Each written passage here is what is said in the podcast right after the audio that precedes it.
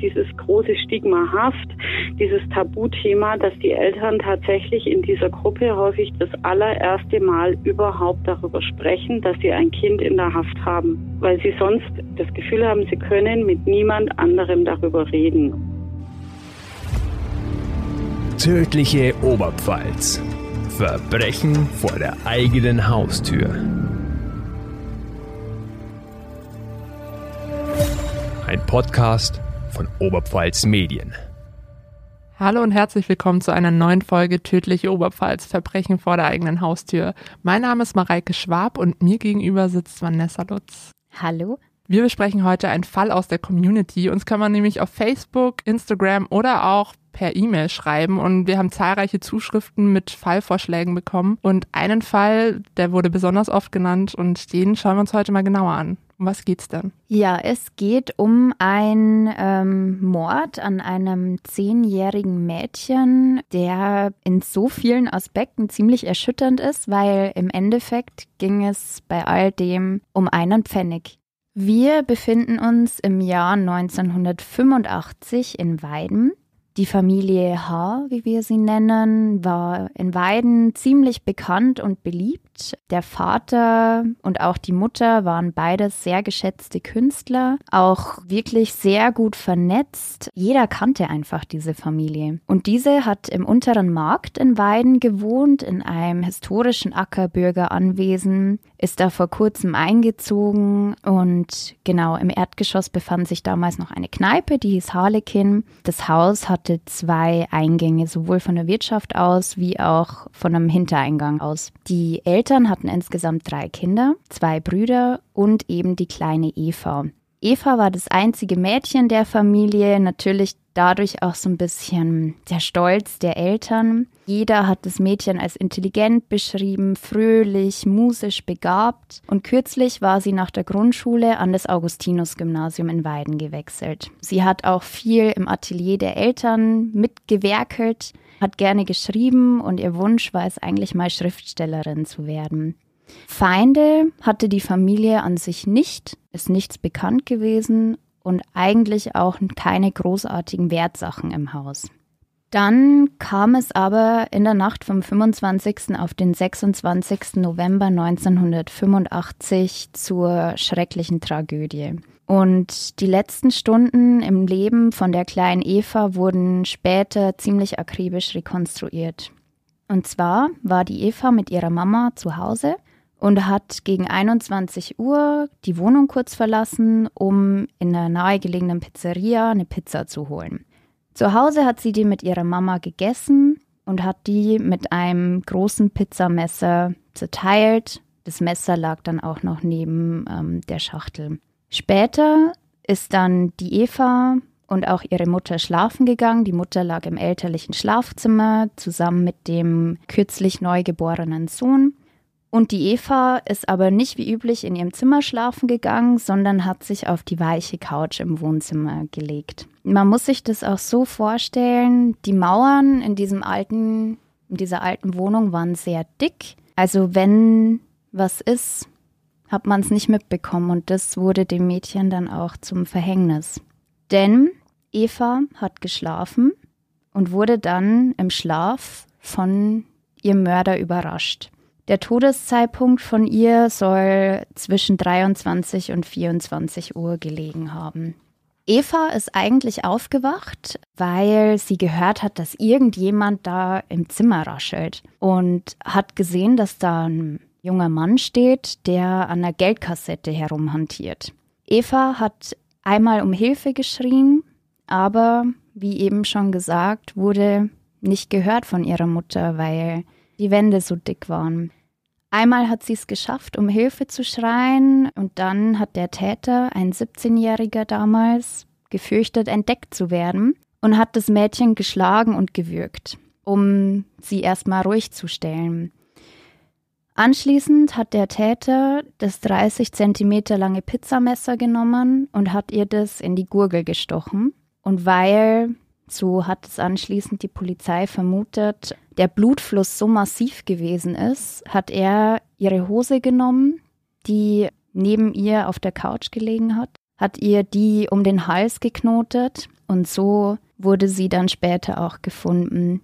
Die Obduktion hat dann auch festgestellt, dass Eva Verletzungen im Intimbereich gehabt hat, aber nachweislich wurde sie nicht vergewaltigt. Aber ein sexueller Missbrauch stand auf jeden Fall im Raum.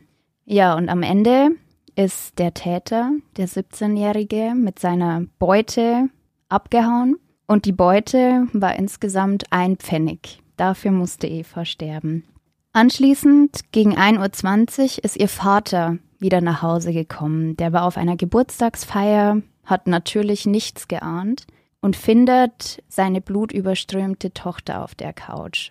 Und neben dem Kind ähm, soll, so hat es dann auch der Vater erzählt, noch so ein kleines Kreuz gelegen haben, weil die kleine Eva immer vorm Schlafengehen noch ein Abendgebet gesprochen hat. Auf jeden Fall wurde sofort die Polizei alarmiert. Man fand eine einzige Faserspur. Es war ein schwarzes Stück Stoff. Und das war ein Hinweis, der die Polizei schließlich dann auch zur richtigen Fährte gebracht hat.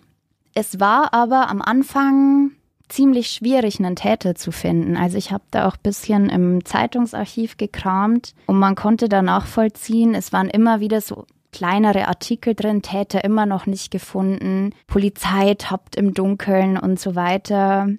Die Tätersuche dauerte einen Monat lang und währenddessen wurden über 100 Personen überprüft, aber es gab keine heiße Spur. Die Familie war komplett verzweifelt, hat 50.000 Euro ausgelobt für den entscheidenden Zeugenhinweis, weil die logischerweise unbedingt wissen wollten, wer es war, um halt auch Frieden schließen zu können ein bisschen und nichts.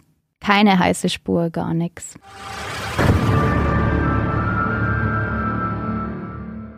Kennt ihr eigentlich schon unsere Instagram-Seite tödliche Oberpfalz-Podcast? Was machen wir denn da eigentlich, Alex? Dort erfahrt ihr immer, wenn es neue Folgen aus unserer Serie gibt. Dort gibt es Hintergründe und ganz spannend, mhm. es gibt einen Blick hinter die Kulissen. Ihr lernt auch ein bisschen was vom Team, ihr lernt das Team kennen und wir zeigen euch, wer wir sind und was wir machen. Genau, es lohnt sich also drauf zu gucken, unserer Seite zu folgen und immer am neuesten Stand zu bleiben. Noch einmal, Vanessa, wie heißt sie? Tödliche Oberpfalz-Podcast. Stelle ich mir wirklich schlimm vor für die Familie. Ja. Also zum einen der Vater, der seine blutüberströmte Tochter da findet. Ja. Und dann einfach keinen Täter zu haben oder auch die Frage nach dem Warum. Das ist auch, das kann man auch jetzt schon vorwegnehmen. Es ist eine absolut sinnlose Tat gewesen. Und das, glaube ich, macht auch diesen Fall so grausam, weißt, weil da ist das kleine Mädchen, das eigentlich grundlos oder sinnlos sterben musste einfach nur zur falschen Zeit, falschen Ort. Hätte sie in ihrem Zimmer geschlafen, hätte sie wahrscheinlich nicht mal etwas mitgekriegt. Ja. Aber es gab ja dann doch einen Hinweis, der die Polizei etwas weitergebracht hat. Ende des Jahres hat die Polizei ganz routinemäßig Einbruchsmeldungen überprüft, weil es öfter zu, also im Stadtgebiet in Weiden, zu Wohnungseinbrüchen gekommen ist. Beziehungsweise eben vom Fachbegriff her mehrere Fälle von Einschleichdiebstahl. Und jedes Mal waren eben Unbekannte in fremde, offenstehende Wohnungen eingedrungen und hatten nach Wertsachen gesucht. Die Beute war allerdings jedes Mal ziemlich gering. Es gab dann auch eine Täterbeschreibung von einem jungen Mann, der eben einen schwarzen Wollmantel getragen haben soll und hat eben ganz in der Nähe zum Diebstahlsort gewohnt. Der Kripo-Chef hat irgendwas geahnt und hat dann also das sagte er dann auch später in einem Interview mit unserer Zeitung, hat sich dann gedacht, holt mir den jungen Mann mal rein, den schaue ich mir an. Schließlich saß eben der 17-jährige Martin G. auf der Polizeiwache in Weiden und wurde zwei Stunden lang vom Dienststellenleiter befragt. Und irgendwann, so hat es der Polizist anschließend auch unserer Zeitung berichtet gehabt, wusste er instinktiv, dass das der Täter ist. Der hatte das irgendwie im Gespür. Beweise gab es aber keine so wirklichen, außer eben dieser schwarzen Faserspur. Er hat den jungen Mann also in die Mangel genommen und hat dann irgendwann, sage ich mal, so den letzten Trumpf gezogen. Und zwar hat er Martin eine Tonbandaufnahme vorgespielt. Und darauf konnte man hören, wie der verzweifelte Vater von der Eva der Polizei berichtet, dass er gerade seine zehnjährige Tochter blutüberströmt tot in der Wohnung gefunden hat. Und der junge Mann, der Mitglied in einer Mofa-Rocker-Gruppe gewesen ist, Soldiers hießen die, also ganz starke Jungs, ist dann zusammengebrochen und hat gestanden. Vier Wochen lang hat es gedauert eben, bis der Fall passiert ist und bis die Polizei mehr oder weniger durch Zufall auf den Täter gekommen ist. Der junge Mann wurde schließlich vor Gericht gestellt. Der Prozess dauerte zwei Tage lang und wurde zunächst mal nicht öffentlich geführt. Das war die Praxis eben, weil der Martin noch nicht volljährig war wo es dann auch so eine kleine Kontroverse gegeben hat, auch bei unserer Zeitung. Das fand ich ganz interessant zu sehen, weil die diese Entscheidung ganz stark kritisiert haben, auch wegen des öffentlichen Interesses auch. Und das einer der schlimmsten Kriminalfälle auch gewesen ist in den letzten Jahren, die man da erlebt hatte. Unsere Kollegen haben es dann trotzdem geschafft, bei der Urteilsverkündung vor Ort sein zu dürfen und konnten sich da auch ein Bild machen vom Täter. Du hast da ja so einen alten Artikel mitgebracht mhm. und die haben ja wirklich jedes Detail veröffentlicht. Ja. Also man merkt schon damals, die Berichterstattung war dann schon anders. Ja. Also man hätte auch äh, das Familienhaus aufsuchen können und die Mutter des Täters besuchen können. Ja. Also so detailliert war da der Bericht. Also das, das kann man sich auch heute gar nicht mehr vorstellen. So in unserem Arbeitsalltag, wenn man sich das anguckt, denkt man sich schon so, wow, ganz schön krass. Es gibt dann doch nur noch wenige Zeitungen, die so arbeiten. ja, das stimmt. Auf jeden Fall ähm, hat eben der Martin, Metzgerlehrling, gestanden, nach Geld gesucht zu haben. Er hatte zwei Geldkassetten mitgenommen und hat dann auch diese Geldkassetten mit dem einen Pfennig später in der elterlichen Wohnung gefunden. Was besonders brutal war an dieser Tat, war auch, dass der Martin vorher, vor der Tat an der Eva in der Diskothek gewesen ist und da in Geldschwierigkeiten gekommen ist, hieß es. Also ich interpretiere das jetzt mal so aus den Zeitungsartikeln, dass der irgendwie seine Zeche nicht mehr zahlen konnte. Ist dann eben auf Diebestour gegangen, hat geguckt, wo brennt kein Licht mehr, wo ist die Tür offen, wo kann ich einsteigen. Dann kam es eben zum Mordfall an der kleinen Eva. Er hat das Geld eingesteckt, die geringe Beute, und ist danach wieder zurück in die Disco gegangen. Wahnsinn. Aber das heißt, er hat das auch schon öfter gemacht, oder? Sonst kommt man ja spontan nicht wirklich auf die Idee. Mm, ja, also zu Martin, man kann schon sagen oder auch das, was sich so ein bisschen rausliest aus den Artikeln, was man da erfahren hat. Die Eltern waren mit seiner Erziehung schon überfordert. Das haben die auch zugegeben. Und der Martin ist mit relativ jungen Jahren ins Heim gekommen. Freiwillig, wie auch in einem Artikel stand um wieder auf die rechte Spur gebracht zu werden, weil er auch schon als Kind ja gerne eingebrochen ist, also schon als ganz kleiner Junge.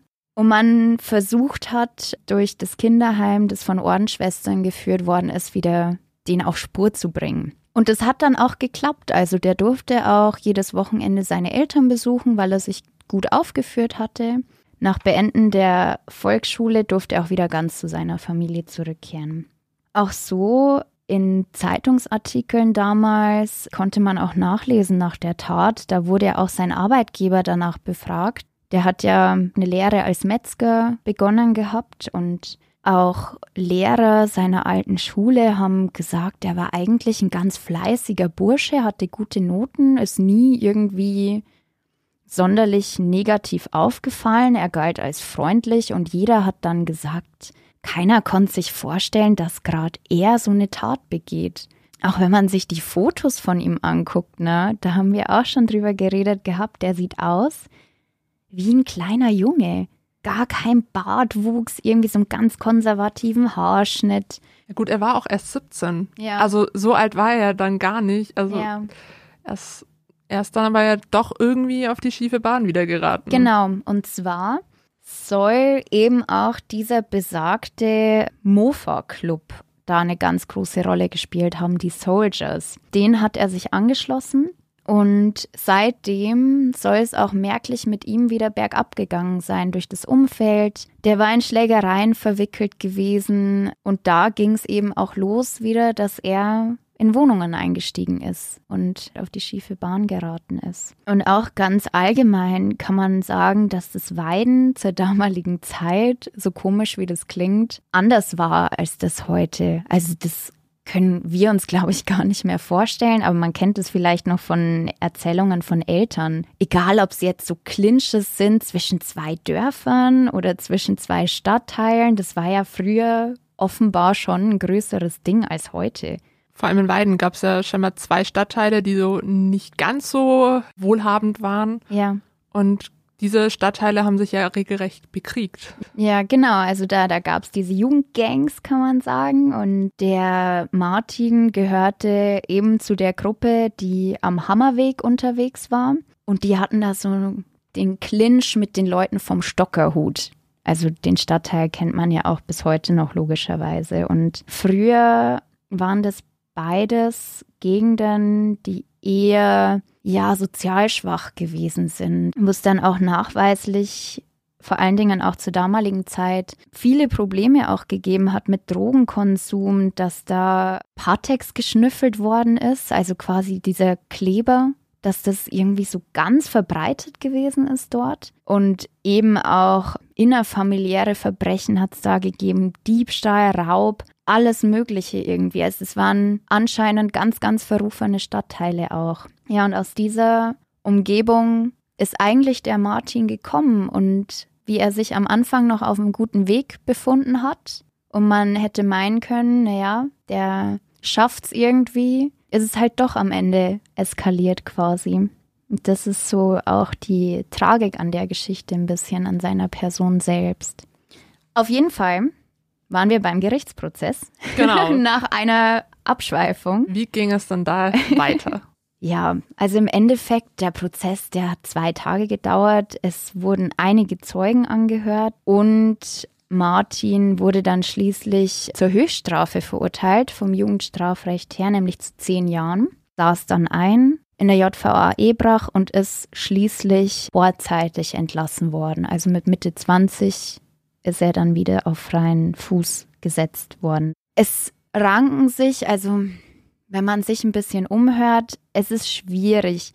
Angeblich soll er während seiner Haftzeit auch jetzt kein so einfacher Fall gewesen sein, soll da auch ein bisschen negativ aufgefallen sein, jetzt keine schweren Delikte, aber halt schon, wenn man den Namen genannt hat, soll man gleich gewusst haben, um wen es sich handelte. Also man kann sagen, er hatte nicht den besten Ruf weg im Gefängnis. Aber natürlich sind es auch immer, muss man auch dazu sagen, Aussagen, die man schon mit Vorsicht genießen muss, weil das war ja auch im Fall der kleinen Eva so gewesen, dass da auch angefangen wurde, als noch der Täter gesucht worden ist, irgendwelche Gerüchte in die Welt zu setzen. Das wurde ja dann auch in Zeitungsartikeln damals bei uns thematisiert, dass da Leute angeschwärzt worden sind, dass da die übelsten, ja, Gerüchte verbreitet worden sind, die im Endeffekt niemandem irgendwas gebracht haben und die auch nachweislich einfach Schwachsinn gewesen sind. Das hat man ja bei solchen Fällen oft, dass die Polizei dann erstmal zu tun hat, die Zeugenaussagen ja. auszusortieren, wo dann jemand nur sein Nachbar oder irgendwie noch ja. eine offene Rechnung mit dem Ehemann mhm. hat. Ja, ja. Und es ist natürlich immer die Gefahr, aber offenbar war sich die Polizei dessen auch bewusst und eben bei uns wurde das damals auch ganz offen kommuniziert. Also jeder ist davon ausgegangen, dass es einfach Schwachsinn ist. Hast du irgendwas rausfinden können, was dann jetzt heute mit Martin ist? Was macht er? Da weiß ich gar nichts mehr. Also ob der nochmal straffällig geworden ist, ob er überhaupt noch hier wohnt, weiß ich gar nicht. Und ich denke mir auch, es ist ja jetzt auch schon einige Zeit vergangen nach dem, Fall. also so muss man sagen, so schrecklich wie das ist, ein kleines Mädchen töten, für nichts danach einfach wieder zurückgehen in die Disco, als wäre nie was gewesen. So ein Leid über eine Familie bringen, das braucht man gar nicht schönreden, also furchtbare Tat, aber dennoch ist er wieder frei, lebt vermutlich sein Leben, egal wo und wie und wer weiß, wie er heute drüber denkt. Ja, das hat ja damals wahrscheinlich auch ein bisschen für Aufsehen mhm. gesorgt, als es, als er dann wieder freigelassen wurde, beziehungsweise zehn Jahre bekommen hat, was ja nach Jugendstrafrecht Höchststrafe mhm. ist. Hast du dazu irgendwas gefunden? Wie, haben, wie hat denn die Bevölkerung das Urteil mhm. aufgefasst, weil es ja dann doch ein recht großer mhm. Prozess war, beziehungsweise Fall? Also es war schon so, das hat sich dann auch nachvollziehen lassen, dass es zu Kontroversen geführt hat, auch weil da auch offen thematisiert worden ist. Auch bei uns in der Zeitung, es wurde so zitiert, bei einer Bürgerin, die gesagt hat, wie kann ein Mörder nach zehn Jahren wieder auf freien Fuß gesetzt werden. Das ist doch Unrecht. Und natürlich wurde da dann auch dagegen argumentiert mit der Chance auf Resozialisierung. Also so ist unser Gesetz einfach. Ja, also muss man hier vielleicht auch nochmal betonen, dass wirklich jeder Täter ein Recht dazu hat. Ja. Und wenn er sich da scheinbar auch auch wenn es ein paar negative Aussagen aus der JVA gibt, hat er sich ja scheinbar dann doch gut benommen, dass er dann auch frühzeitig entlassen wurde. Ja, also das kommt ja auch nicht von ungefähr, muss man ja auch sagen. Also wenn es da größere Probleme gegeben hätte, dann hätte der da äh, seine ganze Zeit abgesessen. Aber offenbar war es nicht so. Er ist drei Jahre früher rausgekommen. Weißt du, wie es für die Familie weiterging? Also für die Familie war es logischerweise ein ganz, ganz schwerer Schlag. Die Mutter ist auch Spanierin, die waren dann auch eine Zeit lang in Spanien. Da hat die Familie dann auch dort erfahren, dass der Täter gefasst worden ist. Man kann es auch verstehen, dass man, wenn so eine Tat passiert, einfach weg möchte. Das ist ja in der eigenen Wohnung passiert und dass man da einfach weg will und was anderes sehen möchte und so, das ist total verständlich. Ja, und die Familie, so komisch wie es klingt, musste trotzdem weitermachen. Die wohnt auch nicht mehr hier in Weiden, sondern ist in eine andere Stadt gezogen. Die sind dort immer noch als Künstler tätig. Sie versuchen halt, vermute ich jetzt, irgendwie weiterzumachen, trotz allem. Und das ist eben auch dieses, ja, dieses Paradoxon, finde ich, was auch den Fall so ja, auch so traurig macht, weil irgendwie du hast auf der einen Seite diese gebildete, bildungsbürgerliche, gut situierte Künstlerfamilie, die beliebt war in der Stadt, die auch viel dort für Kunst und Kultur getan hat. Und auf der anderen Seite eben diesen jungen Mann, den Martin, aus armen Verhältnissen abgedriftet in irgendeiner Jugendgruppe, ganz viel Schwachsinn angestellt, kann man sagen, auch nicht gerade jetzt mit dem höchsten Bildungsgrad. Und der steigt da ein und nimmt ihnen das kleine Kind. Das ist irgendwie ganz, ganz furchtbar gewesen. Und das alles für einen Pfennig. Ja, das war die Beute. Ja, der Fall ähm, war aber ziemlich sicher nicht nur für Evas Familie schlimm, sondern auch für die Familie von Martin. Das ist ja auch oft zum Punkt, den man oft so ein bisschen runterfallen lässt, glaube ich, dass es auch für die Täterfamilie sehr, sehr schwierig ist, wenn der eigene Sohn so eine Tat begeht, dass man selber damit klarkommt, aber vermutlich auch mit dem, ja, mit dem Stigma in der Stadt, wo man lebt. Das stelle ich mir ganz, ganz schwierig vor. Und genau mit diesem Thema beschäftigt sich jetzt unser Kollege Alexander Unger der hat mit der Frau Wölfe vom Treffpunkt e.V. gesprochen. Die haben in Nürnberg immer eine Gesprächsgruppe für Eltern von Straftätern. Da hören wir jetzt mal rein.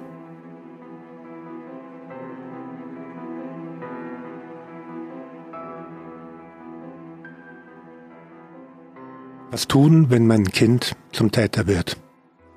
Wir sprechen heute mit Beate Wölfel, Diplom-Sozialpädagogin beim Treffpunkt e.V. in Nürnberg und leitet dort eine angeleitete Gesprächsgruppe in der Beratungsstelle für Angehörige von Inhaftierten.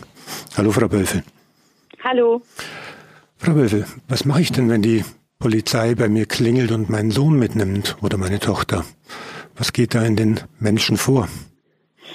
Also natürlich ist es äh, in erster Linie mal ein Riesenschock. Sie müssen sich vorstellen, dass Angehörige in aller Regel wirklich aus allen Wolken fallen und nichts ahnen.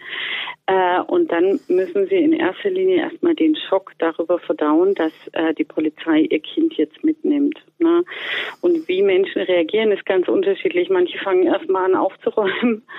Ähm, gibt welche, die ähm, die schnell reagieren und sich zeitnah Hilfe suchen, also sprich bei uns anrufen oder vielleicht auch eine Freundin anrufen. Das kann ja auch eine große Hilfe sein im ersten Moment. Äh, gibt Menschen, die fangen sofort an, sich zu informieren, was mache ich jetzt, worum muss ich mich kümmern und zu organisieren. Da ist jeder Mensch anders, wie er da reagiert. Was ist denn zu organisieren im ersten Augenblick? Sich selbst oder Verwaltung, Rechtsanwalt, was auch immer? Äh, ich würde sagen beides, aber natürlich neigt man dazu erstmal äh, die anderen, also nicht sich selbst zu organisieren, sondern die, die anderen Dinge. Also ähm, häufig löst es natürlich auch bei Eltern Besorgnis aus, dass sie sich in erster Linie Sorgen machen um ihre Kinder, unabhängig davon, wie alt die Kinder sind, auch wenn die bereits erwachsen sind, dass sie einfach sich Sorgen machen und ähm, sich die Frage stellen, ob die denn äh, mit der ganzen Situation im Strafvollzug auch zurechtkommen. Und man fängt an, ähm, sich Informationen zu verschaffen. Was muss ich machen, damit ich meinen Sohn besuchen kann? Kann ich dem einen Brief schreiben? Woher bekommt er jetzt einen Rechtsanwalt? Was kann ich machen, dass der versorgt ist in der Haft? Kann ich ihm Geld überweisen? Ähm, kann ich, ähm, brauche ich jetzt gerade ganz aktuell in Corona-Zeiten, brauche ich einen Test, dass ich den besuchen kann, muss ich geimpft sein. Dann natürlich die Frage, was passiert zu Hause, muss da eine Wohnung aufgelöst werden? Gibt es vielleicht einen Arbeitgeber, der darauf wartet, dass der am nächsten Tag wieder in die Arbeit erscheint? Wie erkläre ich dem das jetzt, dass der so bald nicht mehr kommen wird? Ähm, wie verhalte ich mich gegenüber Freunden und Verwandten? Wie positioniere ich da? Wie mich da? Wie positioniere ich mich auch gegenüber meinem Kind? Das ist natürlich auch eine ganz schwierige Frage für Eltern, weil es natürlich trotzdem ihr Kind ist und sie trotzdem in jeder Lebenslage und auch in der für ihn da sein wollen oder für sie kann ja auch die Tochter sein. Ähm, und äh, andererseits aber diese Tat auch ablehnen. Und da muss man eine Position finden, wie man, wie man sich da dem Kind über, gegenüber verhält, um andererseits ihm zu signalisieren, ich helfe dir, ich bin für dich da, aber das, was du da gemacht hast, war scheiße. Das ist nicht so einfach. Es ist ja jetzt typisch Eltern. Alles für die Kinder machen. Egal wie schlimm es wird, äh, egal was passiert, ähm, für die Kinder da sein, den Kindern helfen. Aber wer hilft den Eltern? Tatsächlich fühlen sich Eltern sehr alleingelassen in der Situation. Ähm, das darf man nicht vergessen. Ähm, das größte Problem dabei ist, dass äh, die Haft nach wie vor ein sehr tabuisiertes Thema ist und von den Eltern aus ausgesprochen stigmatisierend empfunden wird, weil es auch bei Eltern gleich das auslöst, dass man ihnen vielleicht unterstellen könnte, sie hätten was falsch gemacht in der Erziehung. Deswegen ist ihr Kind jetzt straffällig geworden. Also Eltern suchen auch ganz schnell bei sich selber die Schuld und haben auch das Gefühl, andere unterstellen ihnen das auch äh, und überlegen sich sofort, was sie hätten anders tun können, dass es nicht so weit gekommen wäre. Ähm, und sie fühlen sich aber auch oft mit der ganzen Situation alleine gelassen weil man ihnen das Gefühl gibt, in Deutschland ist Haft so ein großes Tabuthema. Man, sie können da gar nicht drüber sprechen. Also es wird wirklich teilweise vor ganz nahen Angehörigen verheimlicht. Ganz oft erlebe ich, dass Eltern sagen, sie können das ihrer eigenen Mutter nicht erzählen, dass das Kind in der Haft ist. Also sprich der, der Oma des Inhaftierten. Ähm, also man kann sich das, glaube ich, wenn man äh, damit nichts zu tun hat, gar nicht vorstellen, wie was für ein Spießruten laufen Eltern mitmachen, weil sie einfach das Gefühl haben, das ist ein Thema, das kann man nirgendwo thematisieren. Das muss man um jeden Preis verheimlichen. Und das erschwert natürlich die ganze Organisation nochmal viel mehr. Ah, ja, und dadurch fühlen, äh, begeben sich Eltern natürlich auch selber in so eine Einsamkeitsposition, dass sie alleine bleiben damit, haben aber auch das Gefühl, es gibt auch niemanden in der Gesellschaft, der hilft und haben ganz schnell so das Gefühl, wenn ich mich jetzt nicht um mein Kind kümmere und ihm nicht helfe, dann macht es gar niemand, dann ist er ganz alleine. Spätestens, wenn er aus der Haft wieder rauskommt, ist er völlig auf sich alleine gestellt. Wenn ich jetzt nicht äh, dafür sorge, dass er wieder eine Wohnung bekommt, zum Beispiel. In Ihrer Gruppe, in dieser angeleiteten Gesprächsgruppe, gibt es Eltern von Straftätern, Straftäterinnen. Ähm, ich, geb, ich nehme einfach mal an, es sind Straftaten verschiedener Dimensionen, verschiedener Schwere. Äh, können Sie ungefähr beschreiben, ohne zu viel zu verraten, womit die Eltern zu kämpfen haben und wie alt die Eltern eventuell auch sind? In dieser Gruppe ist es tatsächlich so, dass ähm, die Eltern alle erwachsene Kinder haben. Also es gibt tatsächlich niemanden, der ein minderjähriges Kind in der Haft ist. Das sind alles erwachsene Kinder und teilweise auch ähm, in einem Alter von weit über 30. Daran merkt man, wie Eltern trotzdem immer noch in ihrer Pflicht als Vater und Mutter sind, äh, obwohl die Kinder längst erwachsen sind.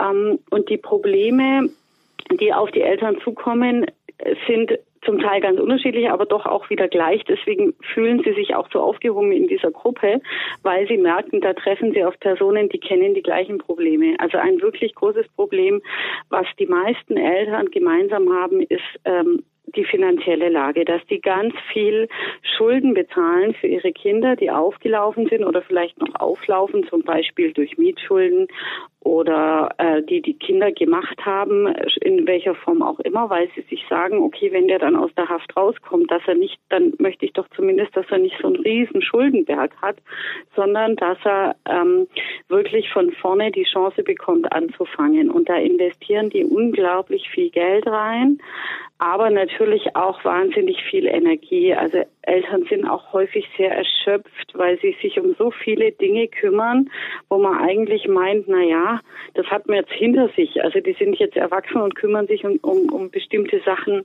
wie zum Beispiel Postverkehr und so weiter selber. Und die Eltern übernehmen das aber wieder und das empfinden die als wahnsinnig anstrengend und wahnsinnig erschöpfend und ein großes Thema, das habe ich gerade schon gesagt, möchte nur noch mal erwähnen, weil es wirklich so wichtig ist, ist einfach dieses große Stigma Haft, dieses Tabuthema, dass die Eltern tatsächlich in dieser Gruppe häufig das allererste Mal überhaupt darüber sprechen, dass sie ein Kind in der Haft haben weil sie sonst das Gefühl haben, sie können mit niemand anderem darüber reden. Und das ist eine große Erleichterung, aber es ist natürlich äh, an den anderen ähm, 29 Tagen im Monat eine wahnsinnige Belastung, wenn man immer das Gefühl hat, ah, der schaut so komisch, weiß der was, äh, der hat mich gerade gefragt, wie es meinem Sohn geht, bestimmt weiß der, dass er im Gefängnis ist und so weiter und so fort. Ähm, also das ist unglaublich anstrengend und erschöpfend und das begleitet, glaube ich, alle Eltern, dass sie einfach die Kraft verlieren, dass sie dann irgendwann einfach keine Energie mehr haben. Begleiten wir jetzt gerade das Stichwort. Sie begleiten ja die Angehörigen von Inhaftierten. Seit wann machen Sie das in dem Verein? Also ich arbeite hier seit 2004, wirklich schon viele Jahre, genau. Und den, der Verein insgesamt, den gibt es seit 1991. Werden die Delikte schwerer? Gibt es einen, einen Schwerpunkt in Ihrer Erfahrung oder in dem, was Sie betreuen? Würde gar nicht, das gar nicht mal unbedingt sagen. Ich habe eher so das Gefühl, dass man leichter verurteilt wird wie noch vor 20 Jahren für Dinge, die äh, wie zum Beispiel Leistungserschleichung in der U-Bahn. Was man natürlich merkt, das ist, dass die, Schere, die soziale Schere viel weiter auseinandergeht. Also es gibt gerade bei Eltern, das sind klassische Mittelschichtsfamilien, waren sie aber schon immer, ähm, also nicht so, wie man sich vorstellt, sondern wirklich, die gut situiert sind, die gute Berufe haben, die ein geregeltes Einkommen haben. Das äh, ist so, seit ich da arbeite, das äh, ist den Eltern gleich geblieben. Ansonsten glaube ich, dass die Probleme, die sie haben, immer noch die gleichen sind. Also vor 20 Jahren war die Haft genauso stigmatisierend, wie sie heute ist. Also es haben die Eltern als genauso stigmatisierend empfunden. Da hat sich, denke ich, relativ wenig getan, dass man dieses Tabu ein bisschen durchbricht in den, in den letzten Jahren. Da ist nicht so viel passiert in der Richtung. Das wäre, denke ich, ein wichtiger Aspekt um ähm, die Situation von Angehörigen von Inhaftierten zu verbessern. Das funktioniert nur, über diesen Tabubruch. Und der funktioniert, glaube ich, nur darüber, dass man über dieses Thema anfängt zu sprechen in der Öffentlichkeit. Und das, denke ich, ist immer noch sehr schwierig. Gefängnisse sind in Deutschland was, damit will keiner was zu tun haben. Ja, wenn er nicht unbedingt muss. Und Eltern finden das empfinden es auch als ganz furchtbar, dass sie das erste Mal in ihrem Leben ein Gefängnis betreten müssen und ihr eigenes Kind im Gefängnis besuchen müssen. Und was auch ein ganz schwieriger Punkt ist, ich glaube aber, das hat sich auch nicht sonderlich geändert in den letzten Jahren, dass Eltern das äh, so handlungsunfähig sind. Als Mama oder als Papa ist man es gewöhnt, das Kind äh, baut Scheiße, man kann ihm helfen. Und das ist in der Situation ganz schwierig. Die sind im Gefängnis und man muss die Gegebenheiten so wie sie sind hinnehmen. Man muss damit leben, dass man vielleicht nur dreimal im Monat zum Besuch gehen kann, dass man vorher einen PCR-Test machen kann, dass Briefe gelesen werden, sehr persönliche Briefe, dass man nicht mal schnell, wenn man irgendein Problem hat, kurz irgendwo anrufen kann und es klären kann.